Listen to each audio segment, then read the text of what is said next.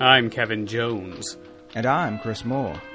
And we started the Homos on Haunted Hill so that we can throw a party. A horror film party. It'll be quite amusing. There'll be madmen and chainsaws and ghosts and perhaps even a few murders. You're all invited. Hello, Chris. Hello, Kevin.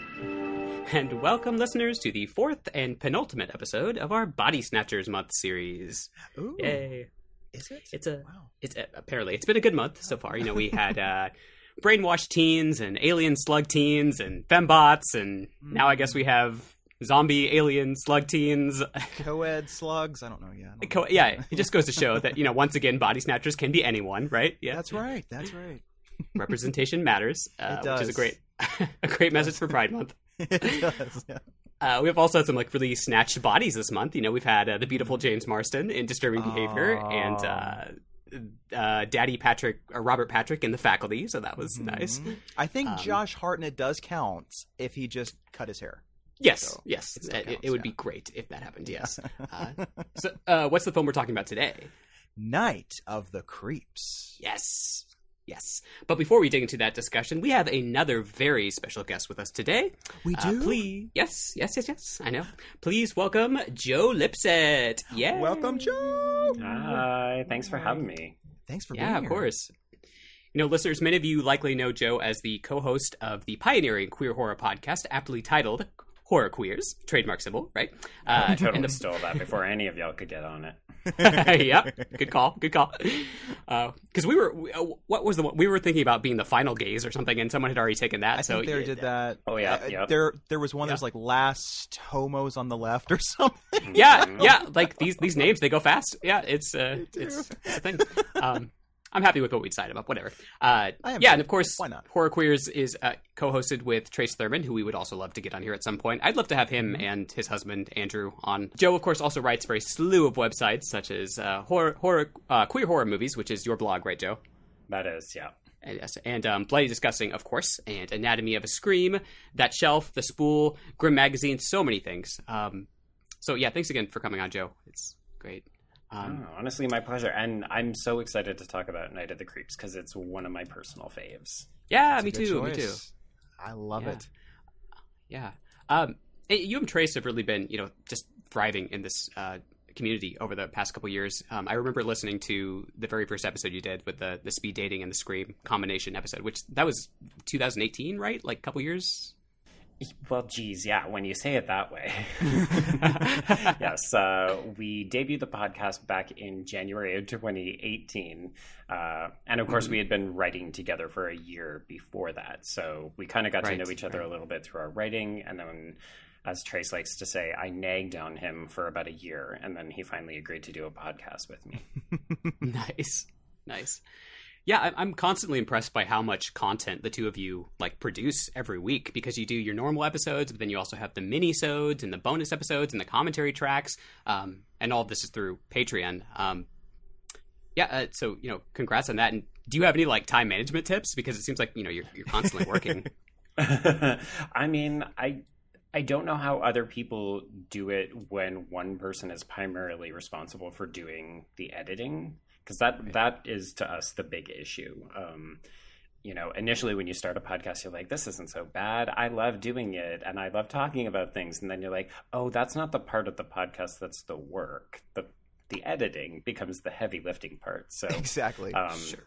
I'm lucky enough that Trace and I alternate. So, like, really, we're only doing half of that work.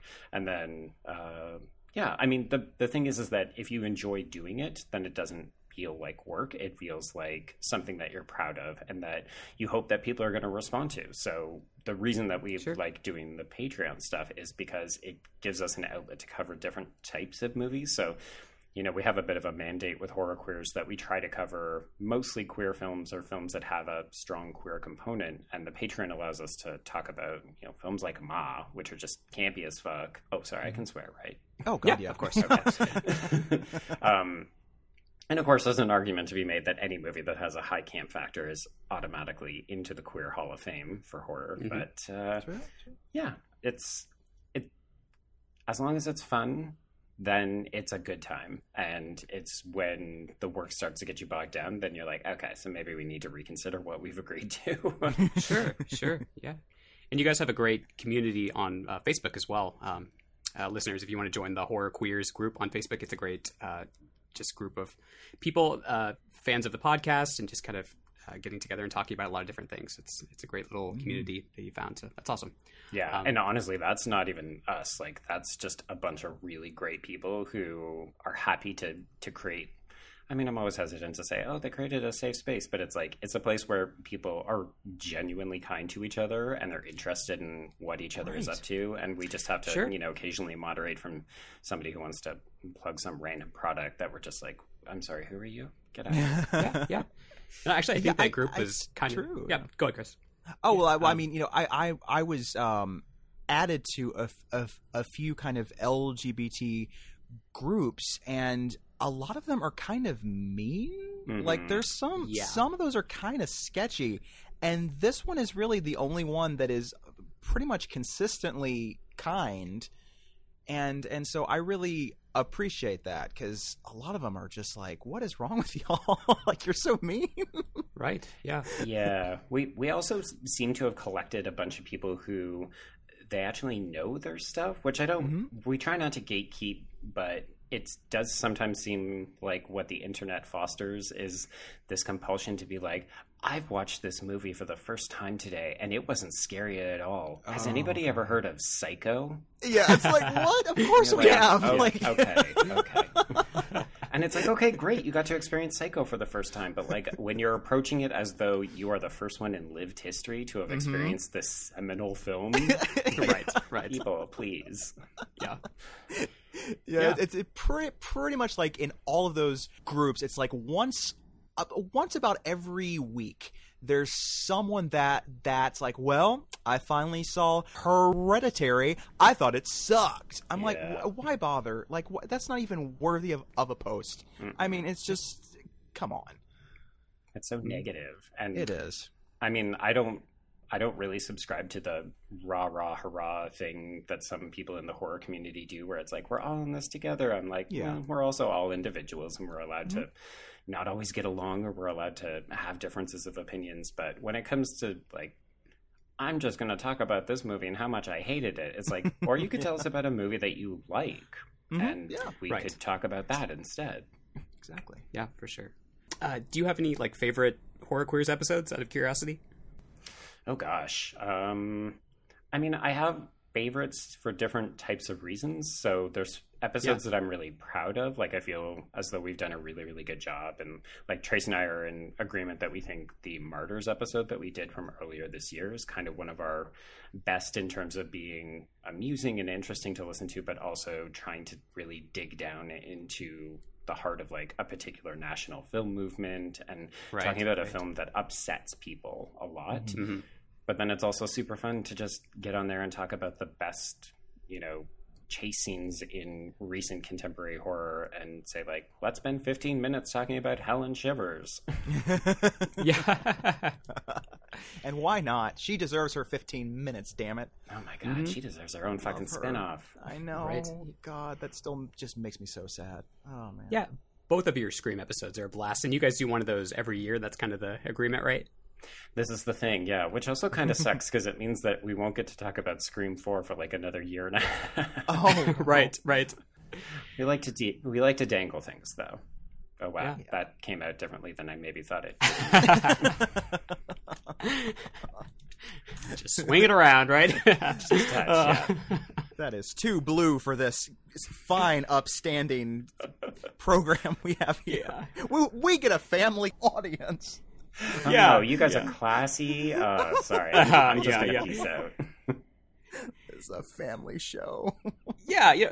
There were multiple podcasts that you know um, inspired us to, to do this, but it was I would say mainly you, you and Trace, and um, of course Stacy and Anthony over at Gaylords of Darkness. Um, so you know, uh, thank you for you know just continuing to you know be a pioneer in this uh, burgeoning field, right? Um, I listened to the symposium that you guys did with um, Michael Varrati, and that was really interesting as well. Um, a lot of voices in there, and um, like you said, uh, the good point was brought up that it does seem to be uh, we, we need to see more diversity, you know, right Oh, yeah. behind um, these podcasts, and um, you know, and of course, uh, guilty over here as well, right? Um, we're Chris and I are both aware that we are two cis white male uh, gay dudes, um, so we of course are always trying to be inclusive and you know try to welcome uh, as many different um, voices as we can, and we're going to continue doing that as well, and. Um, yeah, um, I, I just hope to continue seeing you know more and more different types of voices in this ever-growing queer horror table. Um, and you guys talked about that a lot too on that episode, so it was it was uh, nice to hear that. Yeah, I mean, I think one of the things I'd encourage people to check out is that there's actually quite a few more out there than people realize, and Sure. there, you know, there are a couple of like really hidden gems that don't have the same listener base as we do, and it's one of the things that we try to do on the show is to seek out other queer horror podcasts and and try to have them come on so that yeah, not only so that it's not always just the two white guys talking, but you maybe get different types of voices, different types of experiences. But um, I mean, at the end of the day, I don't feel like queer horror should also apologize because we, to a certain extent, we are still kind of the new kids on the block, right? Like, there's been Sure. a lot of queer, or sorry, there's been a lot of horror podcasts out there for a long time, and it's, yeah, like a lot of straight men talking about tits and other fun things. Mm-hmm. So, on one hand, I'm kind of like, you know what? If if there's just more queer horror podcasts out there, then that's a good thing. But also, goddamn, what I love to hear. Like, honestly, I don't know where all of my queer lesbians are. There's like Right, stop right. horror time, and then there's double A horror, and I think there's like maybe another one that I'm probably forgetting off the top of my head. Apologies, but it's like, yeah, people seek out the lesbians, and we need people of color, and we need trans people coming in like heavy, heavy, heavy because we are missing those voices. For sure, for sure. Okay, that was a nice little discussion here. Uh, let's jump over to Night of the Creeps, which purportedly that's what we're talking about today. Uh, Well, we'll So- see. yeah, we'll see. Um, what are your histories with this film? You know, is this a recent film for for both, or is this something you'd seen a long time ago? Um, Jody, want to start? Sure. Yeah. So I I can't quite remember the genesis of when I first saw this film. Uh, I think it probably would have been back in my teen years. My dad had a propensity of like dropping me off at the video rental store and just coming back and collecting me in about a half an hour, and I would just have an arm full of movies. And of course, I would always pick them based on the covers because that's what you did when you were old enough to remember VHS. And I remember always really liking this film and the tagline. Like the tagline's super funny. So, Yes. uh, so I think I must have checked it out there, but I don't have like a super vivid memory of it. And I think in part it's because I didn't really understand that the film was paying homage to about a million other movies.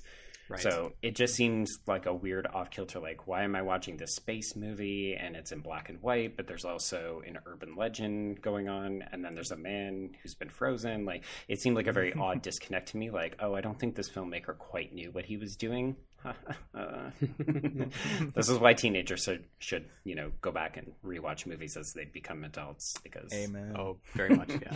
you realize, oh, I'm the one who misjudged this movie. It's not that this filmmaker didn't know what they were doing; they knew exactly what they were doing. yeah, yeah, yeah, yeah. Nice, um, Chris. What about you? Oh, well, I can vividly recall because it was spring break of my sixth grade year. It's very specific. And my mom took me to the, once again, video store. And I would rent five movies for five days for five bucks. That was their, you know, that was their shtick. I and uh, usually there'd be like one one or two that I really liked or loved, and the rest would either just be like okay or just like just really really bad. But this time, I remember that all five were fantastic because I got this one, I got uh, T- Texas Chainsaw Two, uh, the last horror film Slaughter High. And I think the dorm that dripped blood. And I remember just being blown away because I liked all of them, and uh, and that was very very hard to uh, to do back in the day. And I, I think I I had seen the artwork when I was really really young, and I think I wanted to rent it, but I wasn't allowed to because it was R, and also because I was too scared. So I just because it looked really scary. Right. Yeah, I think uh, for me it was college. Um, I don't remember the like genesis of you know why, but I, I feel like I'd seen just some random website that was like uh, these are all here, here's a list of all these great movies that are set around Halloween time, and I'm like, but is this set around Halloween time? Like even as I'm watching, I'm like, but is it? But anyway, one of those lists where they think they know what they're talking about, though. Oh yeah. And yeah, and I, I, I really enjoyed it at the time, but I think I was old enough to where I had, you know, I had seen like all the Scream movies and you know, blah blah blah, all that, and and Buffy, and of course, and I think that had sort of influenced my taste as well because I was like, oh my gosh, like here I thought that like Scream was like the first meta horror movie, and then I go back and watch this movie from the '80s that's like so incredibly meta and self aware and smart, and uh, it just, I think it, it really opened up a lot in my head as well too, because I'm like, okay, well if, if this was in the 80s, then uh, let me go back and watch all these other films from the 80s and 70s. And I just kept going back and back further in time. So it really was kind of a nice gateway horror film in that sense. Um, and of course, uh, Joe, you guys have uh, covered this um, in writing form over Horror Queers as well, right? We have, yeah. So we covered this last year, just before the Scream slash Shout Factory Blue came out. That has, of course, both the theatrical cut as well as the director's cut. Right. Right. Um, which did you? Uh, I, I mainly just watched the director's cut for this. It doesn't really matter much, right? Because it's it, the only difference is the ending. Um, yeah, it's like it's the the, beginning and the ending. Yeah. few seconds, I think. Right? It's just like a. what's different in the beginning? I didn't even. Oh, I might be wrong on this. Do we do we see the inside of the spaceship with the bud aliens in the theatrical cut? yeah. I Yeah. think so. Those aliens, they're so cute. I love Yeah. them. Apparently, Fred Dekker didn't realize that that might get a laugh. Uh, like he didn't What? intentionally mean to make that funny. And when he saw it in a theater with people for the first time and they laughed, he was like, "Oh," and then realize that that was actually a good thing because it's giving the audience permission to laugh throughout the rest of it. Like it's That's so cueing you that you can Huh. laugh at this movie. because they're just Nice. so adorable and and, and I just I love them so much. Oh, they're Yeah, adorable. Cute. yeah. They're so cute. Yeah. Um, so I'll try to set the scene here a little bit, um, which I've been trying to do for the past couple scene, uh, films that we've done. Um, so today we're hopping in our DeLorean, right, and heading back to 1986, um, which notably, Night of the Creeps was released a mere one year after Back to the Future, and perhaps more important, more importantly, of of course, The Breakfast Club, um, which is to say that you can feel like these John Hughes vibes throughout this whole movie. Um, everything from the fashion to the character archetypes to the, the snappy dialogue. Um, the filmmakers were obviously influenced by 16 Candles and Weird Science and Breakfast Club and et cetera, et cetera, et cetera. I also wonder if that's partly why this film didn't perform as well. Um, I'd be interested to hear both of your thoughts on this as well. Uh, it's I, I think maybe there was just this really oversaturation of these kind of films in theaters at the time. Um, yeah, uh, because uh, from what I understand, it did not do well in the box office, uh, and I think to some degree, like this kind of teen horror brand, I don't think had really been codified yet. Like, of you know, of course, we had slashers, but they were still not necessarily this style. You know, it didn't have this kind of fun, accessible vibe to it. Um, so yeah, I'm just always curious why this film didn't do better than it did because it is so much fun and it seems like something that would have taken off. But Yeah, I don't get it. It's kind of strange because because then uh, Fred Dekker did the Monster Squad. I guess the next I think it's year. the I think. year. Yeah, Yeah. and that was also kind of a a flop. And I just think, my God, this guy made these two fantastic films, and and you know, there's and w- what did he really have to show for it? And uh, I, I mean, of course, now they're you know these these these really big kind of cult films, but at at the time, I'm sure he was just so depressed. right, yeah, yeah, it- I- I think it's just it's a little too much of everything for people. Like sure, mm-hmm. part of the attraction, uh, part of the attraction of slashers is that uh, really at the end of the day they're fairly straightforward, right? Like Right. it's Mhm. usually a person killing off a group of individuals, usually teens, and here you've got that but you're also harkening back to the 50s of like b movies and alien invasion films and you know the as you said kevin the dialogue is is whip smart but Mhm. it also has a protagonist that's like a 45 year old tom atkins who's like grizzled and he doesn't seem to be in the same movie with some of these teens That's true. That's very true. yes. yeah. um, like I'm imagining the marketing of this trying to sell the comedy and the horror and the different types of horror that's getting mixed in, but also at the end of the day, I feel like people don't like slugs. Yeah, I also think that the kind of body snatcher paranoia thriller uh, aspect of this was a little trite by this point in time because in the 70s you had quite a few films like this with uh, the Stepford Wives and Shivers, like you mentioned, Joe, and um, Invasion of the Body Snatchers, um, and then a little bit in the early 80s with like Dead and Buried and Strange Behavior and uh, even The Thing to some degree. Um, so I think like between 1983 and 1993, Night of the Creeps is one of the few that really sort of uh, tackle this body snatchers vibe. Maybe they live a little bit, but that's again a different kind of thing there. Um, so maybe people were just kind of bored with this subgenre as well at the time, um, and because it didn't really come back until like the 90s with like the puppet masters and body snatchers and disturbing behavior and the faculty um, so yeah i don't know I, I, i'm sure there's a lot of you, know, you can point the finger at a lot of reasons why this film didn't do as well as it did but um, Yeah, i'm glad then, that it- like even then though, like not none of those films really did Mm-mm. amazing right true business. So it's like, is is there something against body snatcher films? like I, I Yeah. like I think maybe the.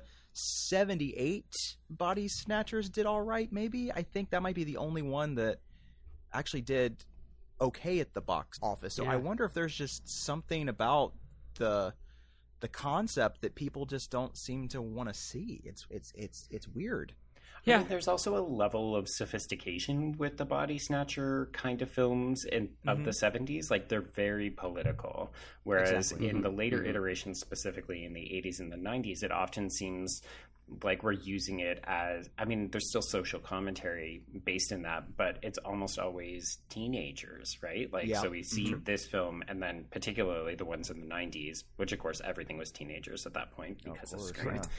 but uh, I it's hard to envision the kind of political mindedness that accompanied the the operating procedure of these films in the 70s translating to teenagers and still managing to attract an adult audience.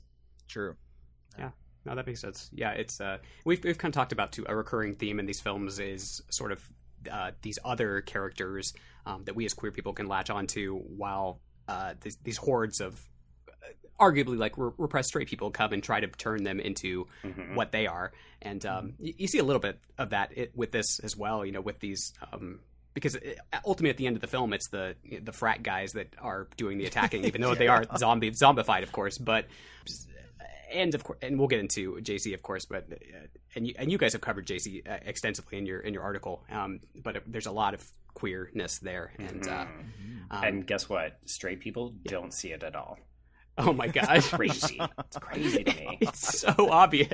it really is and and I, I feel like we really start to see this in the 80s and i can uh, i can say this definitively because i'm a child of the 80s but it, Sure. it feels in some ways like the decade that broke horror um, Yeah. just because it really proved that there's a lot of cash to be made off of teenagers so the the business model pivots to focus on that and i don't know that the adults like when you're making a horror film i think the idea is like well you're either making an a24 horror movie which is for adults and it's really going to make them think and it's well made and this director is an auteur or you're making the made for netflix assimilate movie which is starring a wb star and somebody from yugoslavia and it's got a budget of $20 and a plastic mask from Right. dollar tree Right.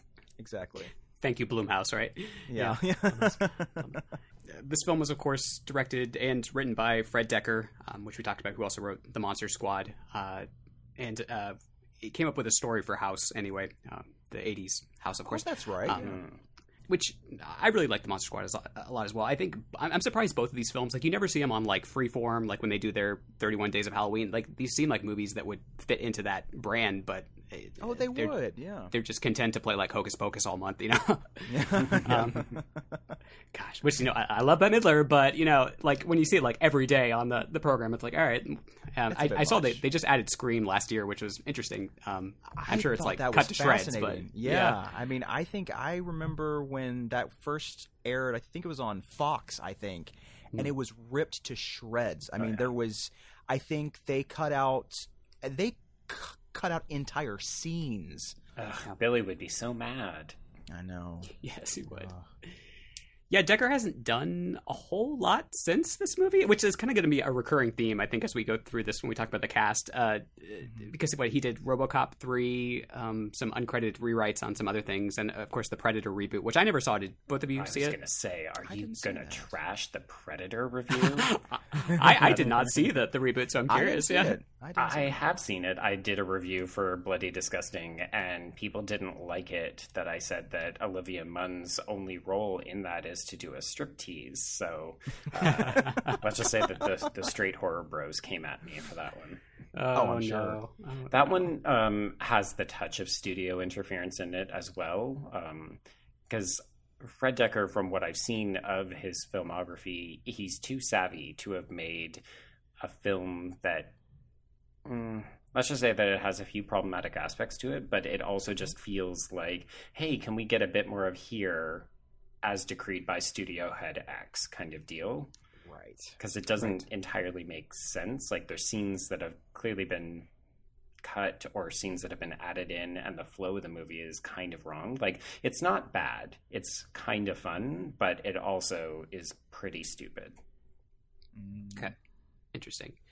Yeah. Um, yeah, he seems like a big just horror and genre nerd in general, with like someone like Kevin Williamson and um, Joss Whedon, uh, because he includes all these references to all these horror films that came earlier. Um, hmm That's it's, which why again it's just another reason why I'm, I'm surprised this film is not. I think I think it has built up more of a cult following than it did have, but I'm, I'm surprised it's not yeah. bigger, um, especially among like uh, uh, younger millennials and uh, you know who grew up on the the, the Scream films and everything else. It, it seems like it would be up their alley, but um, hopefully maybe this doing this episode and the article that you wrote will continue to draw more people to the film because uh, it deserves more love. So. Yeah, I don't think it was very accessible for a lot of people either. Like I had a bootleg DVD for the longest time until uh, Scream Shout Factory released it last year. Um, Yeah. But I also just noticed in anticipation of watching this, when I posted that I was watching it, somebody was like, "Where's the streaming?" And I was like, "Well, folks, there is such a thing as physical media, unfortunately." Yeah. But um, Please it's support, Actually, yeah. just been added to Shudder. the uh the tape was out out of print for for years and years and Mhm. years and i think on ebay it, it would get like astronomical and Yeah. i want to say there was a dvd release like in 2009 maybe and people like lost their shit because everybody was just dying to get this so yet for the longest time i think the only way you could watch it was i think it was sci-fi would kind of play it Uh, every okay. now and then hmm and that was about it so it was really hard to find Yeah, yeah. Which again just kind of feels like a missed opportunity, right? Like here's the 50th iteration of Hocus Pocus in two days, Right. but Yeah. also we can't spring for this film that, I mean, arguably it doesn't have the name recognition. And actually, I do think that's maybe one of the other problems with this film is that it's so similar to all of the other Night movies. Like, True, it's obviously true. part of Oh, the yeah. it's the intentionality of the title, but you know, Mm-hmm. when you start to say like, "What's your favorite night movie?" and people are like, "Night of the Living Dead," "Night of the Comet," oh Yeah, right, "Night of yeah. the Creeps." True. exactly True. Yeah, I think people hear the title and they're like, "Oh, it's going to be you know some sort of schlocky thing," which mm-hmm. it is to a degree, Yeah, but it's it- also it is, very intelligent it with the is. schlock. Yeah. You know, yeah yeah and uh, you can just feel his like adoration for everything that came before it, even with the, the character names. Um, you know, like. Chris Romero and James Carpenter Hooper and Cynthia Cronenberg, and it's it's, it's uh, not so subtle there, but I love it. I was gonna say, this, like that is hundred percent me writing a fanfic horror script in high school. Yes, Yeah. yes. back me up here. oh yeah, That we're, first script, we're gonna like, go oh, to yeah, all of the Corman. University. I love right it. and like it, it like in his partial defense there like it's like there had not been a ton of like meta horror No. films like this beforehand um uh, I, I would be curious to see like if kevin Williams, williamson was at all influenced by i know like jason um jason lives was something that had been cited as an inspiration for him but it seems like this w- would be very much in his um up his alley as well so i don't know just curious but Yeah, Oh, who yeah. knows I think particularly When you guys- for the faculty, when you think about it, right? Yeah, for sure. yeah, yeah, yeah. Which I'm surprised we didn't bring this up when we were talking about the faculty because there's a lot of this in the Oh, faculty. I know. Yeah, it's Uh, like Missed Eh, opportunity. You know, you're Oh, well. forgiven. Half the time, you're like, I'm focused on this movie. I can't think about a movie I'm covering in two weeks. exactly, exactly. Yeah, yeah. Um, so yeah, I, I, guess let's just kind of talk through the film a little bit here. Um, if we get bogged down, we can skip forward as we go. But uh, so we open in 1959 aboard a spaceship. We have these two aliens race to keep up with an experiment that has been released by a third member of their crew, um, who seems to be possessed. And the tube contains an experiment of some sort, and it just gets launched into space. Which I love the scene. It's so fun. Can't it just immediately sets you off kilter. Like, wait, what am I watching? yes, exactly. Like, what is this? Like, exactly. What is wrong with their butts? I don't know. It's like they're so. They're just. I love their butts. They're so cute. I just want a little a little plush one, right, to keep in your home, and yeah. Oh yeah, oh, merchandising. Item. Oh. And then we cut to Sorority Row, not to be confused with Sorority Row from 2009. But uh, oh, she looks awful. Yeah. She. um, and uh, of course, all these fifty these fifty scenes are set in black and white. Um, just just to hammer the, the, fact that we're in the fifties, right? Uh, Which I love. Um, uh, yeah, cool. I, I, do too. As a kid, like the the idiot that I was, like really, I'm talking really young kid here. I was like, oh, like people grew up in black and white back then. That's interesting because that was all I'd ever seen was these people in black and white on TV. Even with something like Pleasantville, it was like, oh, okay, interesting.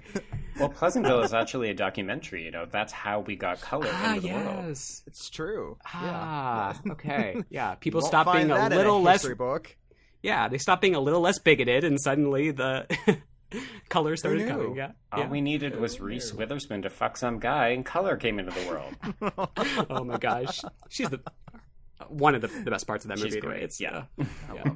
yeah yeah, a lot of um, good period details in these scenes um, with the poodle skirts and the 50s hairstyles. Um, and then we meet the young copper, Ray, discovers who discovers that his girlfriend Pam has been smoozing uh, on lookout point with another boy. And he doesn't get super angry. He mostly just looks really sad by this. Yeah. And uh, um, oh. I feel bad uh, for Ray. He's got a terrible arc in this movie. I mean, it's great for us yes. to watch, but yeah, but it's really sad. Right. And then suddenly a giant meteor rock comes flying from the sky and crashing down to Earth a short ways from where they are. And uh, Pam and Johnny uh, go to investigate. Meanwhile, the car radio announces that a murderous mental institute patient has escaped custody after he, this uh, person has killed four orderlies in a brutal, brutal spree. I can't talk. Um, so yeah, that, that kind of cues you in right off the bat. Like uh, Joe, you mentioned like how just everything but the kitchen sink here, even in this initial scene of like we have aliens and now we're in the fifties, but then we also had this escaped mental patient, and it's like okay, there's a lot going on here. Yeah, and no time to catch our breath either. It's like it's no. literally none, none. introduction to characters, lookout point, death. yeah. Mm-hmm. Mm-hmm. Yeah, and uh, while uh, the, this investigation of this meteor site is happening, uh, we see that presumably this escaped mental patient is sneaking up on Pam in her car, and he swings an axe at her, but the uh, scene suddenly goes black. And then we cut to Pledge Week, 20 years later in 1986. This is uh, this is kind of a bonus episode of our sorority slashers month, Chris. I was kind of yeah, I I kind of thought of, about that a bit. I was like, this is also about some kind of a pledge week. Yep. Yeah, yeah. And once again, I just don't get it. Why would yeah. you want to pledge a sorority or fraternity? It just seems like a colossal waste of time, and these people mm-hmm. are awful. I don't get it. No, it's a community. You've got people that you can drink with, and you know, girls who will do your hair for you. I mean, I'm sold. there you go. There you go. We're, I mean, this is uh, such a generalized statement, but uh, Joe, I know you're Canadian. Like, uh, were mm-hmm. fraternity, fraternities and sororities like a thing, like a bigger thing there, or less of a thing? I assume less of a thing. Oh, very much less of a thing. They do still yeah. exist, but uh, I think under a lot stricter conditions, and they're not anywhere near the popularity. But like my husband went to Cornell, and it was very similar to the this kind of model where you've got you know a, a, whole section of campus that's just dedicated to a fraternity row or a sorority row, and right it it's novel to me because like we also don't do proms the same way like we don't do homecoming in Canada. So a lot of the more stalwart US traditions are just so foreign to me that it's kind of like watching an alien movie myself. Wow. Sure. Oh I love that. Yeah. So back to the film we meet our main protagonist here Chris Romero uh, which that name should mean something, right? Uh, and he's played by Jason Lively, who is the brother of Teen Witch's Robin Lively and the half brother of the equally fabulous Blake Lively. Never heard uh, of her. Who knew? Never heard yeah. of her. Yeah. There, there must Did be an age difference Did there, she right? do anything? or- little. Yeah, yeah. Yeah, that Oh, is kind of weird because I I guess Jason and Robin are pretty close in age, I guess. Yeah, But So what we're saying is Blake Blake. is the oopsie baby. yeah, seems like it. Yeah. she was never supposed to be born. Oh But then she came out and she had beautiful hair, so it was all forgiven. It was perfect. God, You're she's gonna gorgeous. be a star, kid. Oh my gosh. I mean, you know I she wanna go watched watch- a sorority, right? oh yeah. Oh, really? Definitely. Yeah, yeah, yeah. And uh, Jason's acting career has not been so lively, so to speak. Um, he was in European Vacation and um, um, Brainstorm in 1985. Uh, not a whole lot since it seems like. Um, this this He's movie fine. kind of, yeah, yeah he's attractive, uh, Um, yeah. ish. Yeah, he's, he's Look, quirky, my you know? my my affinity for Brad is already like a well documented fact, so I think I just made it ah, up. yes, yes, yes, yes. I love an albino. What can I say? That's so offensive. I apologize. I apologize to albinos. You should not be associated with Brad. With Brad, It's that the Bradster. blonde hair. Like the blonde hair just throws me for a loop every time. It just doesn't seem like it. It feels like it's I don't shot know. in black and white, and the rest of it is Yes! in color. Yes, yes. yes. I'm like, wait a second. That doesn't is is that a wig? Like, what is that? it's that yeah that very like i don't know why this has become sort of a trope with villains in general because you have of course like billy billy idol but then you know like spike and buffy and uh, uh, draco Oh, malfoy yeah. from harry potter and it's like wh- why has this become this bleach blonde thing become a, a trope of its own but who knows um we also meet uh, chris's best friend jc hooper Yes. uh, who is played by S- Yay, who is the, I guess, as you guys would say in horror queers, the MVP probably of this film. Um, It's true. and uh, he's played by Steve Marshall, who also did. This was kind of like his last acting role, apparently. Uh, so this this film seemed to kill a lot of careers. I, I don't know why, but Which is so depressing because I Yeah. do think this is a great cast. I don't Yeah. it. yeah, I mean that Yeah, they're all- yeah, like the jokes and the direction and even to a certain extent like the creature design they're all really good, but this Mm-hmm. movie doesn't work if you don't care about your central trio. And yes, I am including JC as part of the central trio because I I really think all three of them are integral to the film's success. Mhm. oh for sure, Me too. for sure. Yeah, he, he lasts quite a bit of the movie. I think like 50 minutes in is when he gets. Uh, we'll get to there, but you know, uh, so I, I would agree that he's definitely extremely integral to the plot here. Um, and as you guys discussed in your bloody disgusting article, you know, there is it's really easy to read this character as this sort of gay best friend archetype. Um, did you want to talk a little bit about that? Because you've done more research on this. yeah, so I think one of the big things is obviously that he's quippy, like he's acerbic, but uh, there are a couple of very distinctive like dialogue sequences where JC actively talks about, you know, you could read it as brotherly camaraderie when they have their little spat about like wanting to fuck each other. But JC's dialogue is all about like, yes, I I would like this, and Chris is kind of like, well, you would like that, wouldn't you? JC's like, "Mm, yes, I would like this. Um, but I think the I mean, again, haha, you can always read that in a way that you want. But to me, it's the fact that JC, in his dying moments, leaves like this anguished phone call for Chris, where he ends it by telling him that he loves him. And Right. yeah, you could say, oh, this is just the love between two best friends. But guess what? In queer horror and in just uh, queer cinema in general, that's the codification that queers always pick up on. Like it's the subtle coding that we look for because these are often films that can't explicitly state what they're trying to say. And I don't know. I just think JC's dedication to his friendship and his willingness to be there for his friend to me speaks of amorous love. Yeah, I think uh, so many queer people have been in those situations where, especially at that age and younger, where you have a straight friend, of course, that you very quickly develop semi romantic feelings for, or you know, even more than that. But it's, uh, so, yeah, it's easy to read that, I think, with this character. Um, yeah, he could. He's a little bit of again, a kind of a proto Randy Meeks type character as well, because he's always spouting out all these horror references and uh, jokes and uh, and we talked a little bit already, but I love the kind of quippy, fast paced, di- fast paced dialogue in this. It's very kind of proto Scream and Buffy, and um, I like even early on. There's some line that's like, "Look, Chris, when you're depressed, I'm depressed, and I don't like being depressed. It's well, you know, depressing. Like that, that's a very like Buffy esque like line there. And I love it. Yeah. Um, and then Chris spots a lovely co-ed named Cynthia Cronenberg. God, this name. It sounds so familiar. I, don't I know. Where do I know that name from? We'll just call her Cece. Cece. That's good. um, and Cece is played by Jill Whitlow, who uh, had done like small roles in Porky's, and she was in Thunder Run and Weird Science.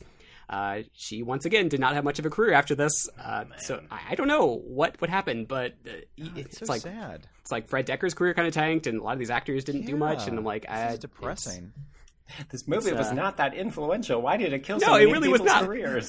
this is so sad. oh, it's almost like nobody saw this when it was released. right, right. and uh, Chris is like, you know, who's she? This this vision, this angel, this goddess. Um, and uh, JC gets a lot of little like kind of catty one-liners too as well, which again plays up that uh, queer vibe there. Um, and the friendship reminds me a little bit of um, Dawson and Pacey on Dawson's Creek as well. Uh, um, I, which again was another Kevin Williamson property. So I would just be interested to bring this film up to him. So if you ever have him on your podcast, Joe, please try to sneak in Night of the Creeps at some point and be like, was this a film that you ever saw or had any sort of influence by? Because I, I, I get some of that vibe um, throughout this. Uh, Absolutely, yeah. and then we go into the beta beta beta epsilon house. Can't talk. Uh, which is bopping. Um, some nice kind of new wave blasting in the background. Uh, and we see that Cynthia is being pursued by Unibrow Steve. So good. So I almost good. wish that he was her real boyfriend because it would it would just be such a great running gag to have th- through the rest of the film.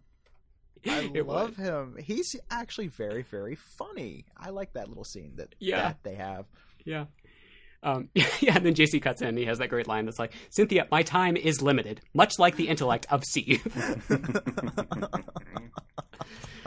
yeah, and then in very typical 80s teen movie fashion, Chris and JC decide that the only way that they're going to get Cynthia to notice Chris is by pledging a fraternity, because that's what you do, I guess.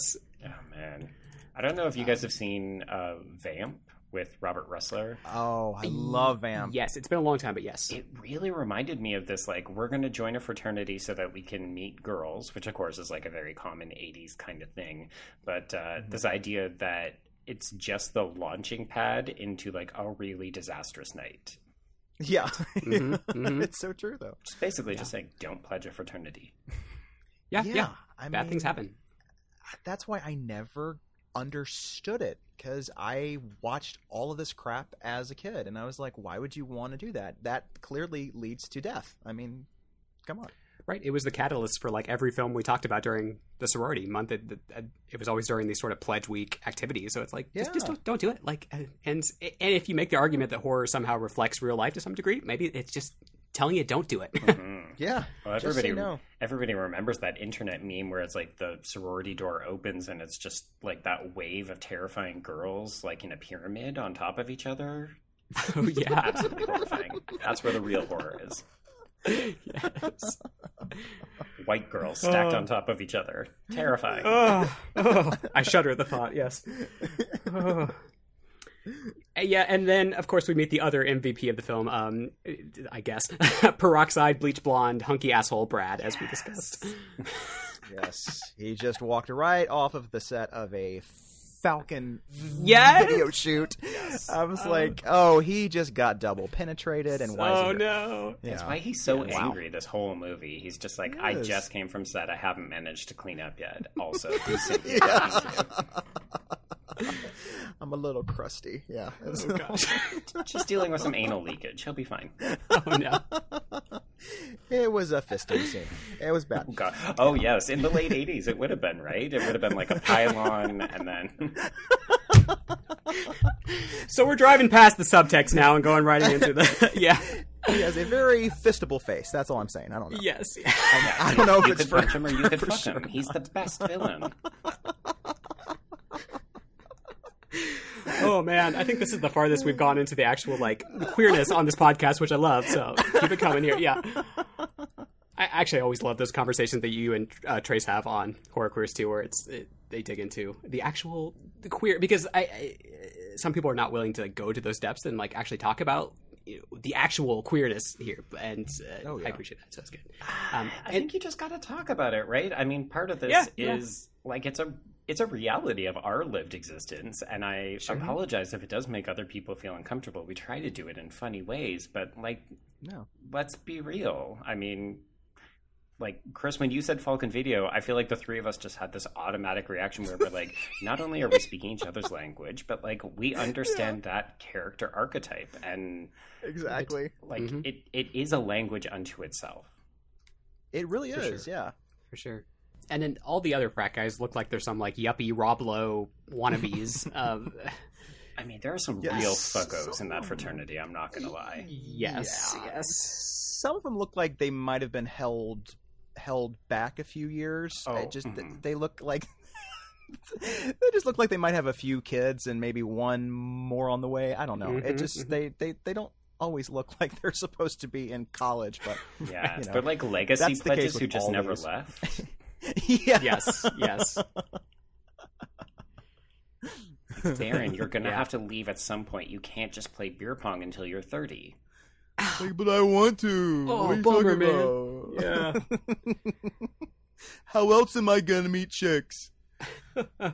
So Brad sends the boys on a wild goose chase to steal a cadaver from this university medical center and leave it on the steps of a rival fraternity house.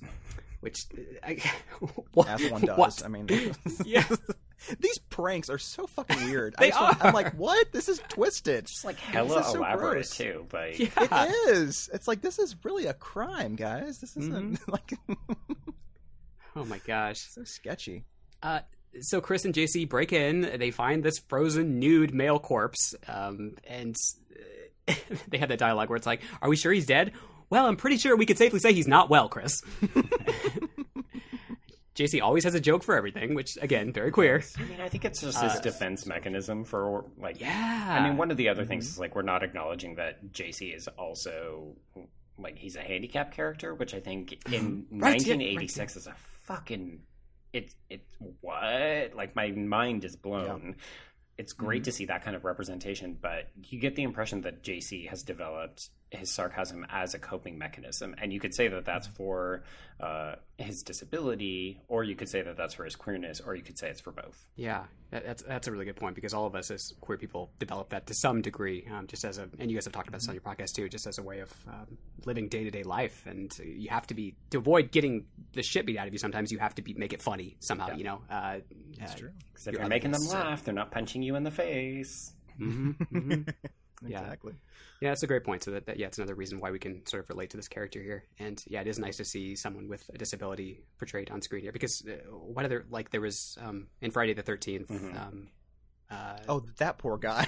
Yeah, mean, yeah, God. yeah. But so hot. poor thing. So hot. Gorgeous. So hot. Gorgeous. Not to like McBride, just you know right. make everyone an object of sexual desire, but like Right. I do love that they cast the super hot guy for the wheelchair character. I know. I know. Yes, so yes great. to that. Because they are Oh. also sexually desirable objects. Objects, Yeah, people, Exactly. people. hmm exactly. Canceled my Who sister. Knew? It's a, yeah, it's a Yeah, uh, so they try to remove this corpse, uh, but it quickly drops and reaches out and grabs them. So they run off, um, and then a slug darts out of this corpse's mouth and into a medical student working nearby. Uh, and it just, ugh. but again, the penetration aspect there is Yeah. very queer as well. And it's often male to male. Like there's a lot more male to male slug g- action going on in this Very movie. True, like Very Friday true, the Thirteenth, uh, Mhm. Part Nine, right? With Oh, Would you- Jason goes to hell. Yeah. which you guys have done an episode on. Yes, yeah, Yes, very Uh, fun. very fun, very gay. Yeah. So And then uh, back in the dorm room, JC gets a very gay monologue, which we talked about a little bit, where he's just like, you know, I push and I push and I don't give up. And why? You don't even know. You don't even care because it's important to me that you're happy. You know, is that crazy? So fuck you. And then they have that little banter. Well, fuck you too. And they're like, well, you, you try it. And like, you let me. You wish. And, man. Like, do straight people talk like this? I don't know. Uh, it, it, I, good good question. I, I don't uh I mean, I've met enough of them. I would think I would know, Right, but I, right. I, They're- I've never heard something quite like that before. It just keeps going, think. right? You know, it's, Yeah. It is a little Like, are they about to fuck? What's going boyish, right? Like I think the end of Yeah. it is meant to put a comedic capper on it, but like their Mhm. argument is the way that like people in a long term relationship bicker with each other, where it's like I'm Yeah. trying to make you fucking happy, and you just won't do the dishes. Exactly. Exactly. right. Very true.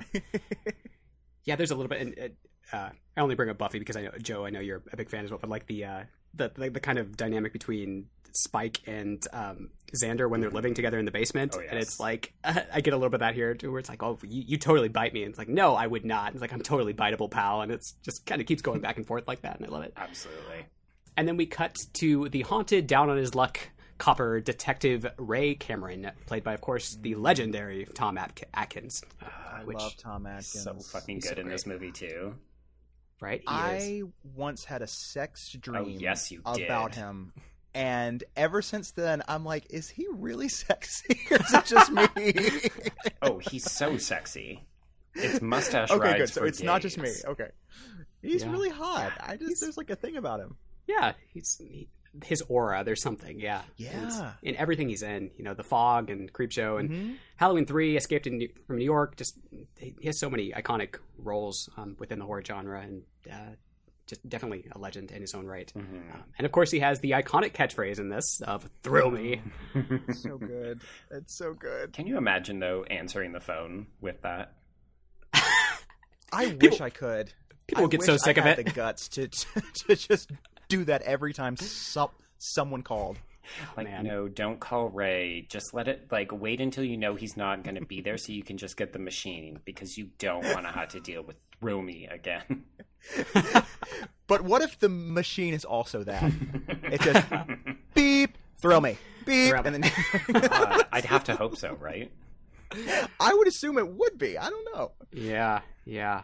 So uh, Cameron arrives at the medical center to investigate, um, uh, and then he has that line, of course, that's like, "What is this? A homicide or a bad B movie?" Again, so meta, right? So on the nose. I love it. a little on the nose, yeah. Um, and as that is happening, the creeped out corpse makes its way slowly back to the sorority house, um, where he uh, is picked up, well, where he picked up his date 27 years ago previously. So I guess I guess that's the impetus for him going back to the sorority house. Um, and when it arrives, we see a studious sorority girl, presumably studying for a big exam. Which, by the way, Chris, this is a girl with glasses. Yes. Oh, oh, oh, I love them. I love them so much. She She doesn't do much here, but she, she loves them. Yeah. I'm she's she's your lesbian coding in this film. Yes, Yes, she's Yes, the lesbian sorority girl. man. That's why Um, she joined. Yep. I get it now. I get it now. This is yeah, okay. This is good. It's all about Because the that is wet the and only wild in the shower room, right? Yeah, that's the only reason to join a fraternity sorority. But uh, I mean, that's the only only only thing I can possibly think of. uh, then we see Cynthia in her room looking around, all paranoid. Also, she has this great like sting in the post, uh, sting in the police poster up, which I love that. Uh, and suddenly, this, this corpse pops out outside her window and uh, spits a bunch of alien slugs, which then crawl all over the place and into the basement.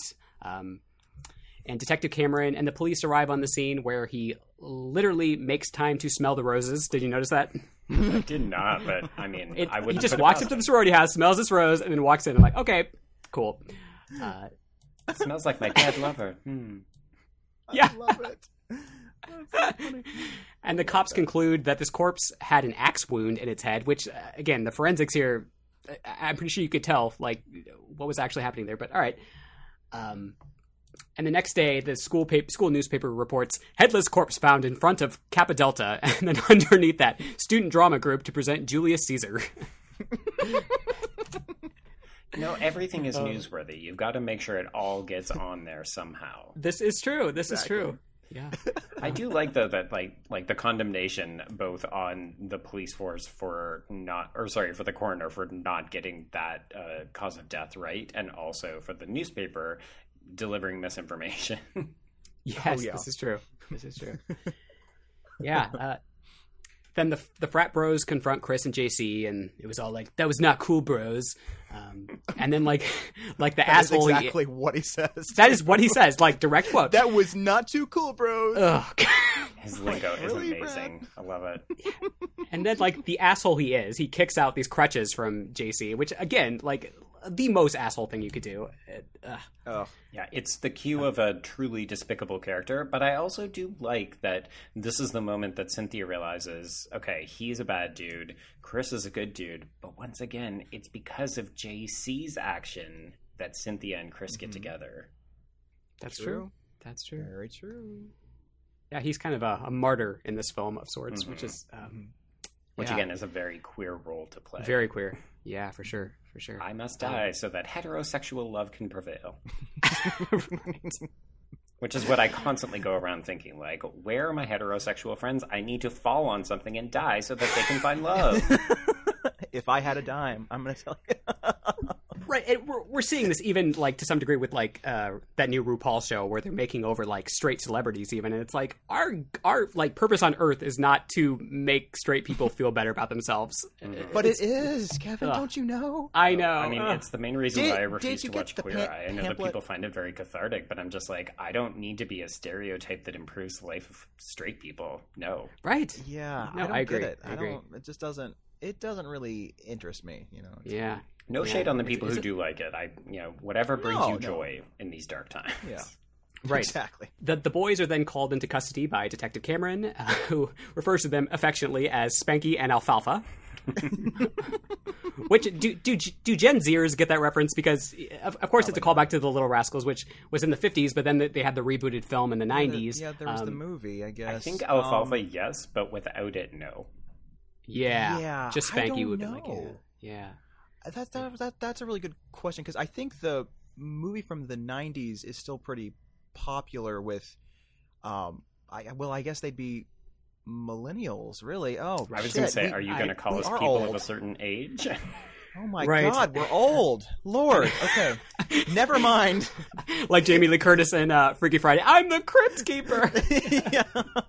And if we were to say that to someone in in the new generation, they'd be like, "Who?" I, I it, that's oh, oh. man, this is getting depressing. Okay, we need to stop. I know.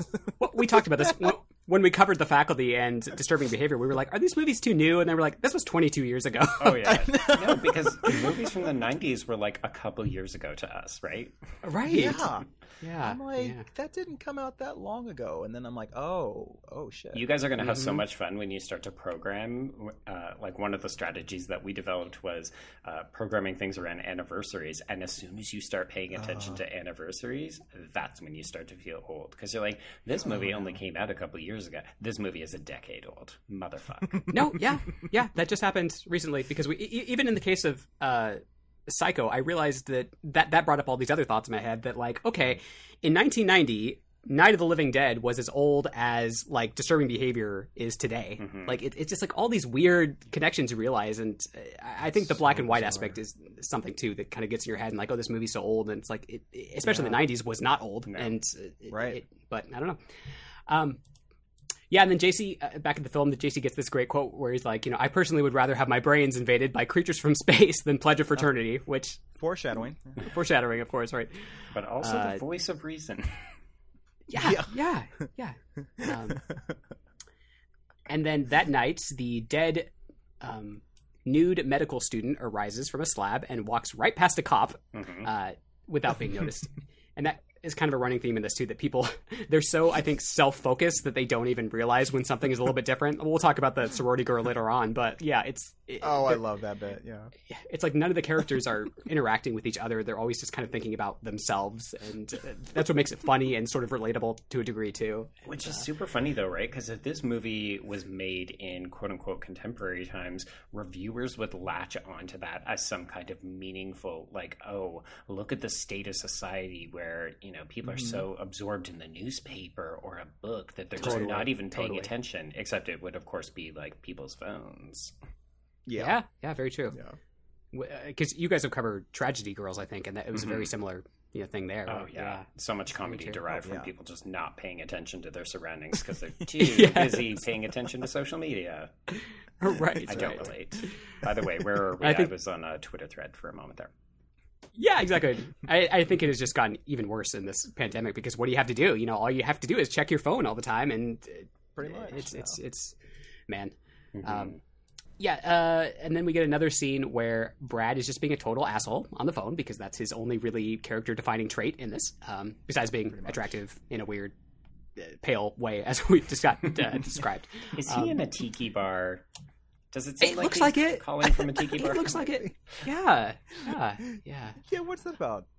I mean, I know it's Um, like it's the bar that they have set up in the fraternity house, and obviously it's uh, it's well designed as a set in terms of yes, this has all the hallmarks of men who were maybe not raised well enough and are living together communally. But I do love the fact that yeah, he he looks like a really shitty cocktail impersonator.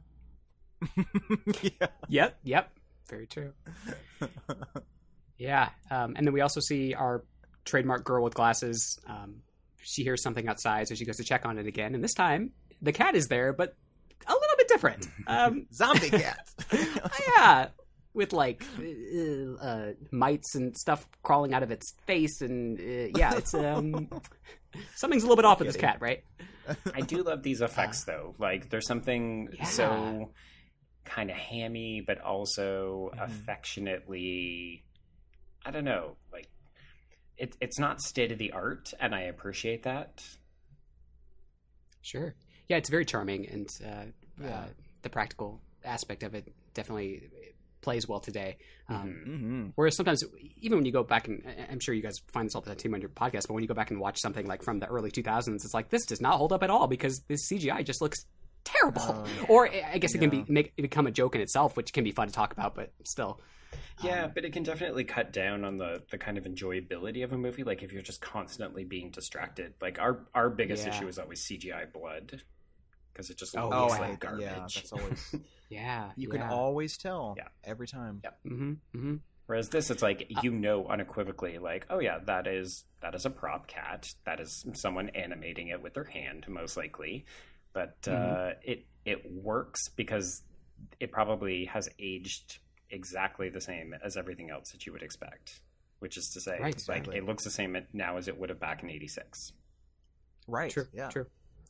And this film is supposed to be, uh, you know, intentionally shocky. Um, I'm schlocky. I mean, Mhm. um, and it, so it plays really well to that degree as well. I mean, they're not pulling any punches with that and worrying about, oh, is this will this look realistic or not? I'm like, it's not really supposed to. Look. It's all supposed to be very heightened um, and elevated. And I think that again is also a very queer thing in terms of just making everything really over the top and uh, extravagant and not pulling any punches with that. Mhm. Um, this film is not subtle at all. Yeah. so No. um, and then Cynthia shows up at the boys' dorm, and Chris Chris is just like hi because he's this awkward straight guy You can't get any words out. Um, although we've all been there to some degree with, uh, when we're around someone. Um, like if I was around James Marsden, of course, it would this would come out. well, I mean, come on. Understandable, yeah. Or as we saw in Disturbing Behavior, I would just start bashing my head into the mirror over and over again. Having or you could just be like uh, Katie Holmes and and you know just go hey because that's because that's just the code now. Just hey. right. That's how people interact in, in those movies. Yeah. Um, But she does have her hair up, and she is wearing a belly top, so she's like a total rebel. That's true. Uh, our that the Stepford Wives episode we did was really eye opening in a lot of ways in terms of you know what was being discussed then, and and then I think when you get to the '80s, a lot of those themes kind of get pushed to a side to some degree. You still get these great Oh, like boy, Final yeah. Girls and everything else, but it's like they were building so much momentum during the women's right women's liberation movement in the '70s that like this kind of escapist kind of fun horror kind of takes over in the '80s, and you kind of have to. It's all more very Yeah. subtextual and. Um, but um, yeah, Well, I mean, if you look at something like Black Christmas, the heroine of that film is not the kind of person who would be the heroine of like you know Friday the Thirteenth Part Twelve. It's just not. Mhm. She's got a point of view. She's unapologetic, and she, you know, she's very strong. And that is, uh, you know, th- of course, that was seventy four you Right. know and uh, you just don't get those types anymore um, because everyone wants everybody to to to just be likable and to not you know step on anyone's toes and just be nice and pretty and that's it yeah, yeah. and i think we kind of lost that somewhere in the 80s and it, that kind of bums me out a bit because i think we were on to something there and then it was like nope it's true. People talk about these like uh, the final girls, like you know, they were the ones who really you know kicked this into gear. But like like we just said, it was really it goes back further than that, and even further than that, really. But you know, especially yeah. in the '70s when during Mhm. liberate women's liberation. So. uh you know, relating that back to this film, Cynthia just does not get a whole lot to do. And you know, you know, she's not she's not the star of the film, but she doesn't get Right. a ton to do. And um, a little bit she later on in the film, but yeah, Well, it's interesting, Yeah, I right? mean, I because guess, in a um, way, Cynthia becomes the model for a lot of the final girls that we see into like the aughts and the 2010s, where it's a bit of. I hesitate to demeanor because I actually think Cynthia is a very good character, but you're not wrong. Like she. She basically is handed a weapon and then she becomes a bit of a badass, but there isn't, she doesn't get that arc. She's not a rich character. Right. She's not even really the main character. Like that role belongs to Chris. Um, Right. but it, it feels a bit like faux feminism where you're like well you know all Yes. Mm-hmm. girls need is a flamethrower and then they can be badasses and that message Mhm. gets diluted as we progress into the aughts where it's like well all you need is like a chick in a belly top with a flamethrower and then this movie Yes. is feminist as fuck Right. Mhm. Yes, Totally. thank you. That has been bugging me for years now where it's just like give her a shotgun and all of a sudden she's you know it it, it, uh, it just doesn't i mean that's i feel like we always have to go we have to go to the uh the last halloween film Oh, but God, that's one of my main problems with that is that it's like well she has a shotgun so she's a badass now i'm like but uh, she doesn't have a character i mean Right. i don't like that just bugs me yeah, Yeah. They're, they're not willing to put and by they i mean mostly male screenwriters and a lot of male Mhm. studio heads and you know we're i think we're probably all on the same wavelength in terms of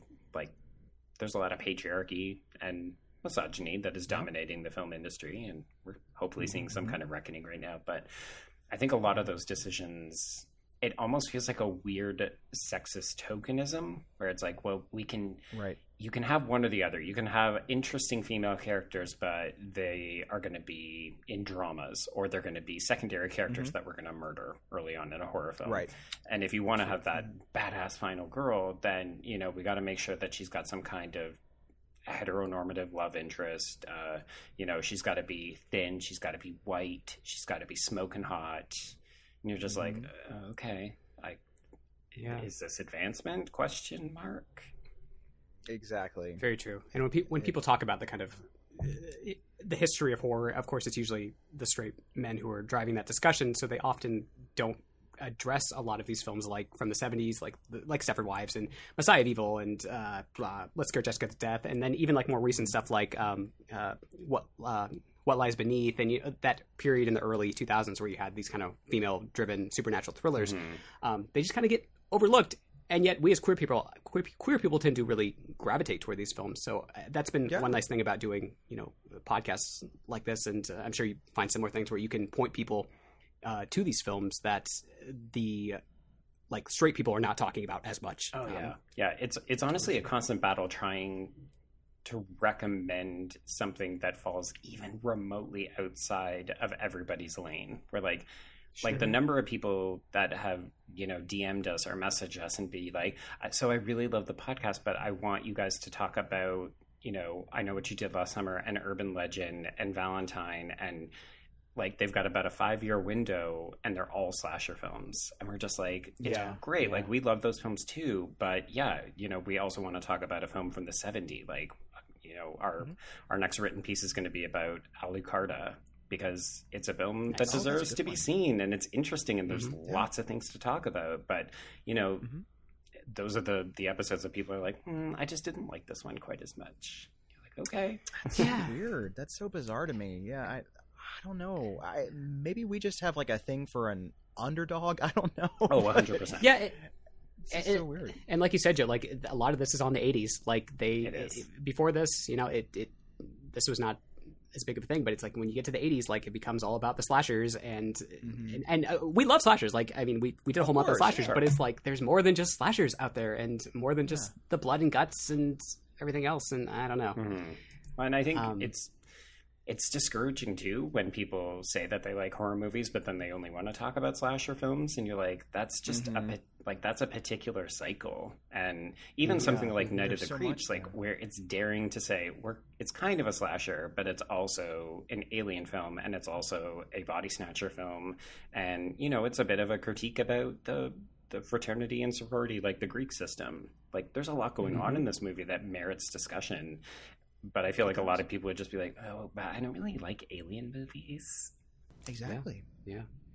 Um, yeah, and this this one just it, it just runs the gamut of like the the the genres that it's really paying homage to and everything else. Uh, which is to say, you know, listeners, if you if you watch this film and you you find something interesting, you know, go research maybe some other I don't know alien movies or zombie movies or even slashers if you're not a big slasher person, um, because Yeah. this is a nice little like again gateway to a lot of these other movies. So Mhm. it's nice. It is. It's Um, it's it's it's like a kind of a sort of sampler platter. You, Yeah. know? you get Yeah, like a yeah, little yeah. bit of everything. It's Yeah. nice. delicious yes um so back to the film that was a good little segue though that was um, or a sub discussion so cool uh jc then starts to feel like the proverbial third wheel here with chris and cynthia um so he leaves them alone again sacrificing himself Mhm. and in this case literally sacrificing himself which is very sad it's uh, one of the saddest scenes in the film actually It's really sad. It's so I gotta sad. say. he, he does but again he stays alive for 50 minutes of the film which is not bad for like a 90 minute movie so Mhm. not bad That's, it's not bad. It's not. Yeah. Uh, Chris walks Cynthia back to the sorority house and runs right into Detective Cameron, um, who who is then like zombies, exploding heads, creepy crawlers, and a date to the formal. This is classic Spanky.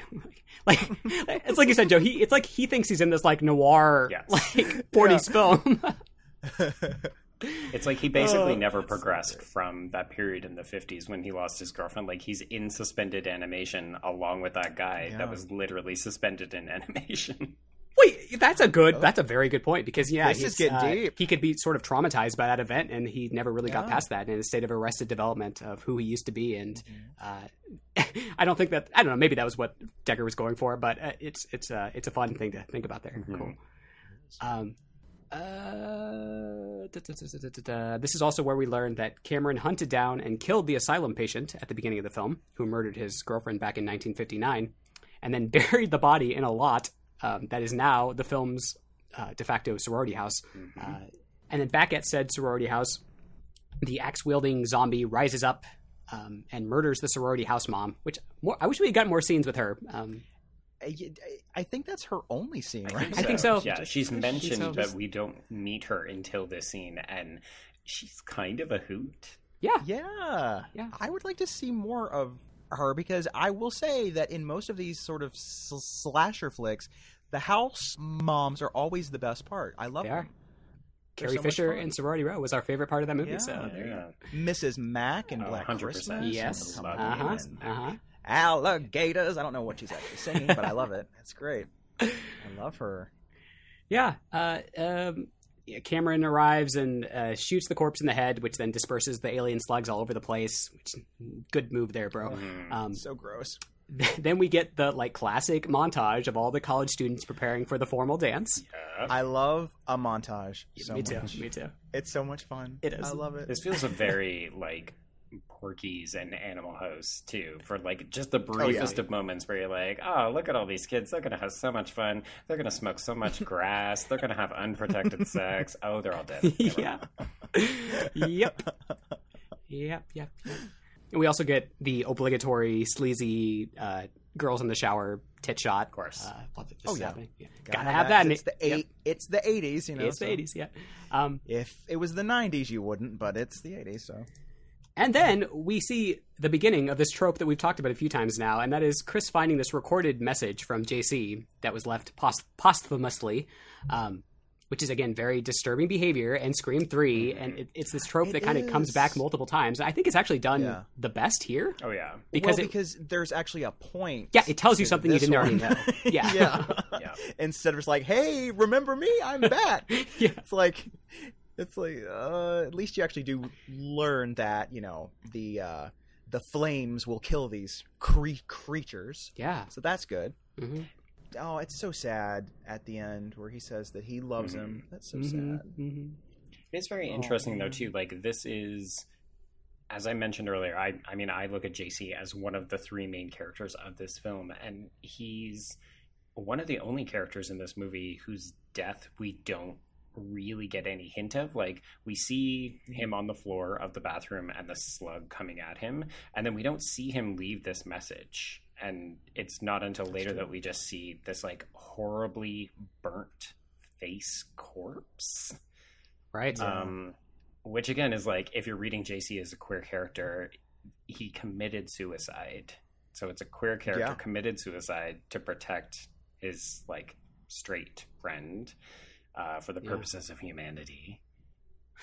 Like used his dying breath to leave this message for the man that he loved. It's, uh, Oh. it- It's- it's, it's- in a way, it's almost like a classic queer narrative in a disturbing way. in some totally. ways, yeah, yeah. Um, the way you just said humanity. I, humanity. j- I just have to say, I have never, I've never seen a boiler room in in person, and I'm starting to feel like they don't exist. They're only sets. I've never seen one because they're in every '80s horror film ever, and I'm like, Right. what? I've never seen one. Well, Freddy Krueger really kicked that off, right? I, I don't remember too many before Yeah. that where you saw a lot of boiler rooms, but then suddenly they're everywhere, and it's yeah. It was like a thing, yeah. And and I'm like, I've never seen one. That's really depressing. I would like to see one. Yeah, I feel like it should just yeah, be yeah. the basement. Like, I don't know that we need giant Right. pipes. Yeah, Right. Yeah, it's so bizarre. And then blah blah more Brad sulking. Who cares? Um, it, it, although I mean, I care. it's very Brad, funny. Call me. Yeah, yeah. I will console Joe you. cares. Sorry, sorry. Not to like disregard your, your feelings here. Please don't vanquish that- our that- love. that's our that's our kind of mo, right? We invite people onto our podcast, and then we berate them. Why do you like Brad? What's wrong with you? Yeah, my mother didn't hold me enough as a child, and now I want people like Brad in my life.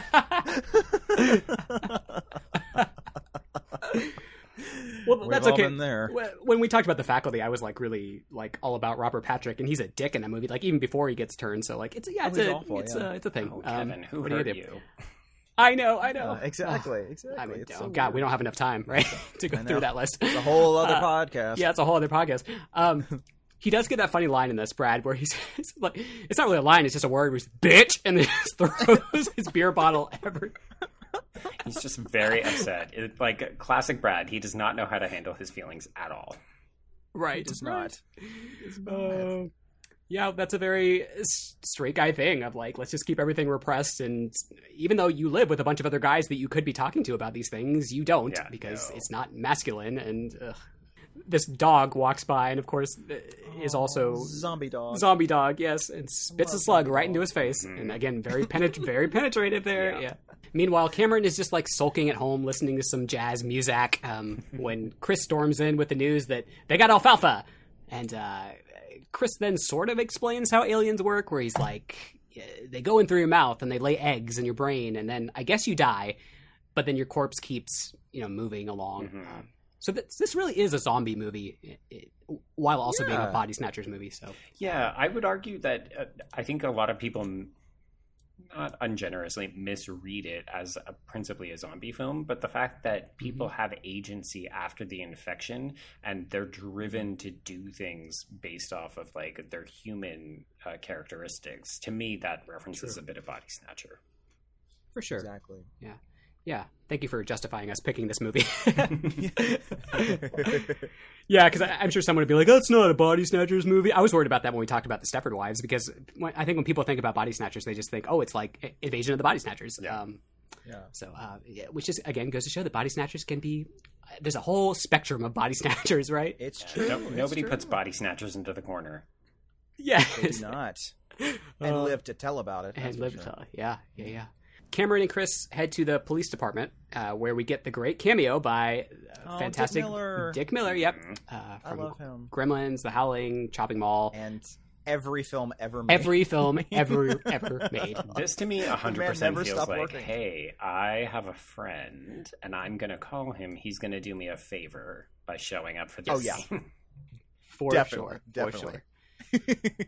yeah, and fortunately, this police department just happens to have a flamethrower lying around, which, uh, uh, not to get too political here, folks, but, you know, maybe this is why we're saying that we need a little more oversight in these police departments. yeah. Yeah, really. What else did they have see, back there? I just love because I think that's why I've never trusted the police because I I watched all of these as a kid and the police never do shit. Hashtag. Co-sign. Yep. Yep. Um, it's a trope, but um, uh, there's some reality things there too. Where It's they- pretty realistic. It's, um, yeah. Yeah. Um, um, so yeah, they get the flamethrower, or the, yeah, just the one flamethrower, right? So I'll give them some credit there. They only had the one Yeah, at least there flamethrower line, right? just, just the one. just that one. Um, the other one's in the shop, I guess. I don't know. yeah, yeah, yeah. Um, meanwhile, a slug dog causes a bus crash and turns all the frat guys into these zombies. So hilarious. It's so great. and Brad then arrives. Well, zombie Brad then arrives at the sorority house, and we get like the best scene in the movie, right? I love Where- it. Cindy, Brad's here. I'm so sure. I'm so sure. Very hilarious, Brad. I just love how they have no idea that he looks deformed now, and they're just having a regular I mean, conversation. his Yep. face is basically just a little paler than usual, if we're being being honest. Like Brad, you could really use some tan. Okay, let's just let's go to Boca Raton. Come on. Oh gosh. Um, what what was that scene from um Hell Night when we covered it when she was looking in the mirror and what did she say? Oh, yeah. It's like Oh, these quaaludes are awful on my skin. Yeah, I love that. it's like completely haggard and everything. oh Brad. Oh Brad. Um.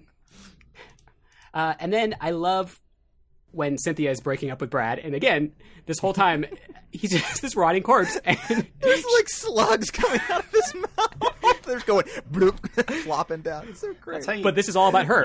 Yeah. Well, that's how you know Yeah. that their relationship was like ridiculous, right? Because with the true Exactly. love True. story in this movie, we get this heartfelt goodbye that JC leaves on a tape for his lover. Whereas here, you're like, Mm-hmm. oh, your lover is also dead, except we're just going to play for comedy. yeah, Yes, very exactly. true. Very true. yes. Um, let's see. Uh, Chris then fries Brad corpse Brad's corpse with a flamethrower. And then apologizes. Sorry, Brad. Don't take it personal. um, and then the rest of the zombie frat guy brigade finally arrives, and uh, Cameron gets that iconic film tagline where "I've got good news and bad news, girls. The good news is your dates are here. The bad news is They're dead. they're dead." Yeah. God, that is So iconic. probably like one of the top ten best ta- taglines of Yeah. all time. It is. It is. It, So it encapsulates perfect. everything about this movie. Um, you It know does. exactly what you're going to get. Whereas some taglines, you're like, that tells me nothing about the film. Like, Yeah, it's like there will be blood. Yeah. Huh? What? What? Oh, What? Oh, oh, okay. That's also just a Yeah. different movie. yeah. yeah, yeah. yeah. Even the titles are awful. Some like, I mean, uh, uh, you guys just covered. Shout out to your uh, Butcher Butcher Nightmaker episode. Oh, Jesus God. It's like Oh, that poor movie. that poor title, and like the, the night warning was just as awful of a title, Yeah, and like they what couldn't. the fuck come- is a night warning? Yeah. what I is know. that? Oh man, Yeah. No one saw that because the title sucked so bad. yeah. Well, there's another one where What I'm just like, hell? I have no idea how they would have tried to sell this movie. like, I know. How do come for the incest, market stay for the thing? homophobia. Yeah. Yeah, it's true. It's true. God, that movie. Oh yeah. it's so good. I just love that the, the I mean, I'm, you guys talk about it, but you know that the cop is actually the, the main villain of that movie and not He is. It's uh, Yeah. Yeah. the homophobic cop. Yeah, it's it's, Fucking it's a thing. douchebag. Yeah, um, I I would love to see more of even, even Night of the Creeps to some degree. You know, talked about more. Uh, that you know, I love that there is this great um, uh, um, documentary out there. You know, with the um, about Nightmare on Elm Street too. Um, shout out to um, Tyler Uh, Tyler Jensen Tyler, and uh, Roman Chimienti. a shout out to them because it, it's it's a wonderful documentary. I would just love to see some of these other like campy and queer horror films discussed in that same regard because there are more of them in the '80s yeah. that like even Fright Night is so fucking Oh my gay. God, So gay.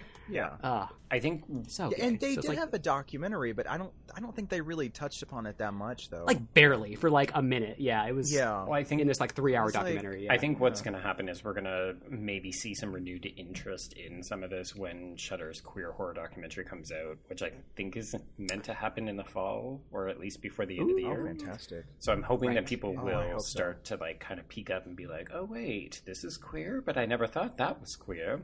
Hmm, how yeah, queer." Yeah. Yeah, see.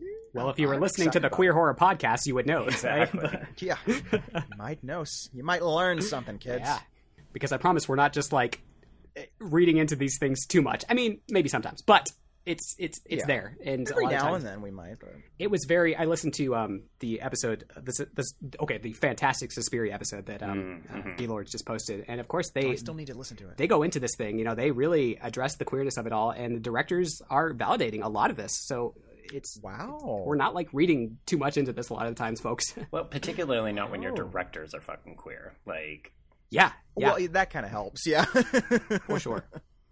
Which is is I, I think Fred Dekker married women. I I, I don't know. he is. I didn't not- look too much yeah, about him. He is. He is a straight person. Unfortunately, I feel bad for him. Yeah, Oh, yeah. Poor guy. oh, Fred. He's a We- recovering. We still love you. yeah, recovering hetero, heterosexual, right? Yeah. Um, Let's Yeah, face it, if Brad um, had a and then stuck back on in the our- Falcon set, he would have been fine. Yeah. hmm hmm hmm Yeah, and then back in uh, Creep Land here, we have uh, Chris and Cynthia team up to burn the outside zombies while Cameron clears the house. Um, and uh, yeah, it, at first Cynthia seems you know just kind of scared and frightened and everything, but then she does uh, really take over with the flamethrower and uh, at least get some good moments there. Yeah, she's pretty adept at it. And I appreciate they're still kind of talking about these um, frat guys like they're to some degree normal frat guys. Like Cynthia's Oh, like, right. oh, don't these creeps take no for an answer? It's like they're zombies. oh, well. Like You fully cannot rational, or you, you yeah, you can't uh, rationalize with these people anymore. right, right, No. yeah. They are they are gone. They're on a whole different level now. Yeah. And uh, then uh, Chris takes this lawnmower and slices off the head of one of the other zombies, or I guess slices might not- not be the best word, but just like obliterates it. Later, dude.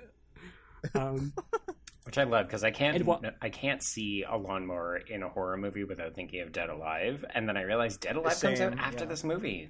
Yeah. Um, then a bunch of slugs rush down into the basement, and um, Cynthia reminds us that there just happens to be this box of brains down there, which we made a point of earlier because it's Chekhov's brain box, Yeah, right? Exactly. Um, and uh, Chris and Cynthia run out of the house, and Cameron decides he's going to be the martyr, the hero, um, uh, and just blow up the, the house while he's still inside, thereby destroying what we believe are most of the slugs um, that exist. Mhm. Uh, and um, that's kind of the big climax of the film. Um, and then we get the, depending on what version you watch, listeners. Um, the, the- did, did you guys watch the director's cut? I watched the director's cut, but I mean, it's I watched theatrical. oh no! okay. So Chris, you got the bad just one. for old time's sake. I know, I know, but see, I had seen the director's cut recently, so I so I just thought I'm going to try the theatrical one again, just because Sure, it had been a yeah. while. And uh, well, remind yeah, us, I don't know. remind us of what happens in that that one.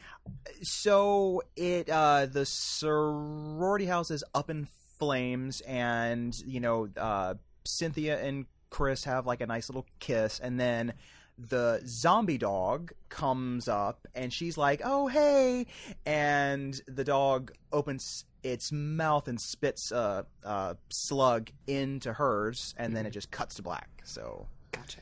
yeah, It's a little bit of a downer. A little bit of a downer. Yeah, I was like, this doesn't really fit the tone of the rest of the movie. No, the, so I think the director's cut is, is a little more fitting, where uh, the camera pans to this kind of charred, zombified Cameron who's walking to the cemetery, and then the slugs burst out of his head and they go into uh, the graves that are there. Um, but then you get one final singer where this spaceship fly from the beginning of the movie flies overhead and is searching for the slug. So you don't know if they're going to find him or not. Um, Yeah, it- I like that. yeah, It feels like it brings the B-movie. movie full circle again, because if not, then It does. you know the the aliens are just the impetus for this disease, but it feels really odd, like it, it feels incomplete. Mm-hmm. Whereas here you're like, oh, okay, we're bringing this back full circle, and also we're still setting up for a sequel, which of course will never happen. Exactly. of course. Unfortunately. oh man, I wish it had. Yeah, that's a, that's a good But- point. Yeah, yeah. What's really strange is that when when when they would play this on TV, they kept the original ending, Mhm. which is so strange that they wouldn't use the theatrical one. I just thought that was so bizarre. So I don't know what the reasoning was behind that, but I just thought that was odd that you know It's strange. they got that one because yeah, it's a very TV like Twilight Zone ending so it's like you would think they would include that, but who knows why these things you know happen the way they do? We talked about that with disturbing behavior, how like Mhm. that cut is completely different than what they even released on Blu-ray, and it's like why It is. why do these things happen? I don't know. Yeah, Um, I think there's there's odd. probably some behind the scenes shenanigans that are happening, but I I would Sure. argue with this film it's probably because they didn't have access to that footage. 'Cause could be yeah. I, I Could be. Maybe don't know, Chris. You might remember this because you said you had seen it uh, like a couple times over the years, but I don't know if the extended director's or sorry, not the extended. I don't know if the director's cut was available on those other iterations, or was it something that Scream Factory dug up? it was I, I think the first time it was shown was I want to say it was on uh what is it called um Monsters HD or something it it was some kind of a, a, a fairly short-lived uh platform I don't know whatever happened to to that but I remember they played it and they had the original ending Okay, and Cool. then it was on the DVD in I guess it was 2009 or 10. Hmm. Um, but that was the first time it was widely shown. I think. Uh, and th- that's that pretty much wraps up you know the film there. Um, uh, did we get? Did you both have any stray thoughts we didn't end up touching on? I just think that this movie is it. like a little gem, and I really hope that more Yeah. people Mhm. will take the time and effort to kind of check it out because it's just such a love letter to a bunch of different types of horror films. And even if you don't understand all the references, it's really just a blast. Like the actors are having so much fun. It's whip smart, but it moves at a fast Yeah. pace. Like this is a, a less than ninety minute mm. movie, and it packs a lot of stuff in. Mm. So I just I think it's a super fun like night in kind of movie. Totally. same here.